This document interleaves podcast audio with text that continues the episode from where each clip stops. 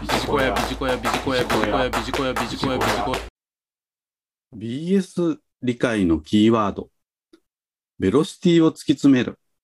ということで、今回は情報提供をさせていただければと思います。BS、すなわち貸借対照表ですけれども、この理解を私たちマネージャーが深めることによって、組織力の強化につながってまいりますので、今回はそうした視点から情報提供させていただければと思います。さて、この BS を理解を深めていくためには、このベロシティというキーワードは外せません。ベロシティ、おそらく聞き慣れない言葉だと思いますけれども、ベロシティとは回転率、あるいは速度というふうに定義がされております。すなわち資産を有効活用するためのキーワードというふうに言ってよろしいかと思います。このベロシティという言葉は世界的に有名なビジネスコンサルタントであるラムチャランの書籍、ビジネスの極意はインドの露天商に学べ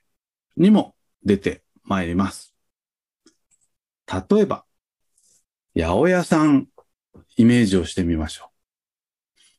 う。八百屋さんはその日の売れ筋を読んで仕入れて売るというビジネスモデルを展開をしています。ここで売れ残ってしまえば回転率が下がってしまいます。一方で、売り切れてしまうのも問題が発生をします。ですから、適切に仕入れて売るということを読むことが求められます。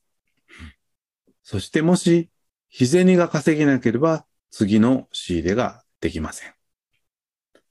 この例えから言えることは、商品は回転をすることが大切だと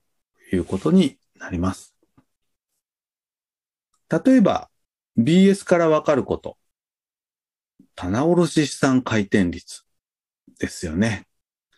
商品が回転しているかどうかということが BS からわかりますけれども、それ以外にも、例えば総資産回転率。これは売上高を総資産で割ると出てまいります。資産をどの程度効率的に活用できたのかというのを測ることもできますし、あるいは売上債券回転率。これは売上高を売上債券で割ったものですけれども、売上債券の現金になるまでの期間を測る指標。こういったものも BS、そして PL から導き出すことができます。常日頃私たちがマネジメントをする上で非常に重要なポイントになってこようかと思います。最後にまとめになりますけれども、私たちマネージャーは人、物、金、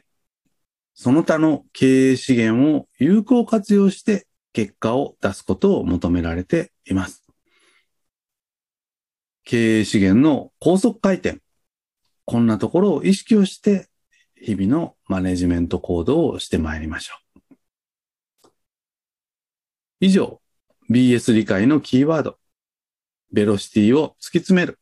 ということで情報提供をさせていただきました。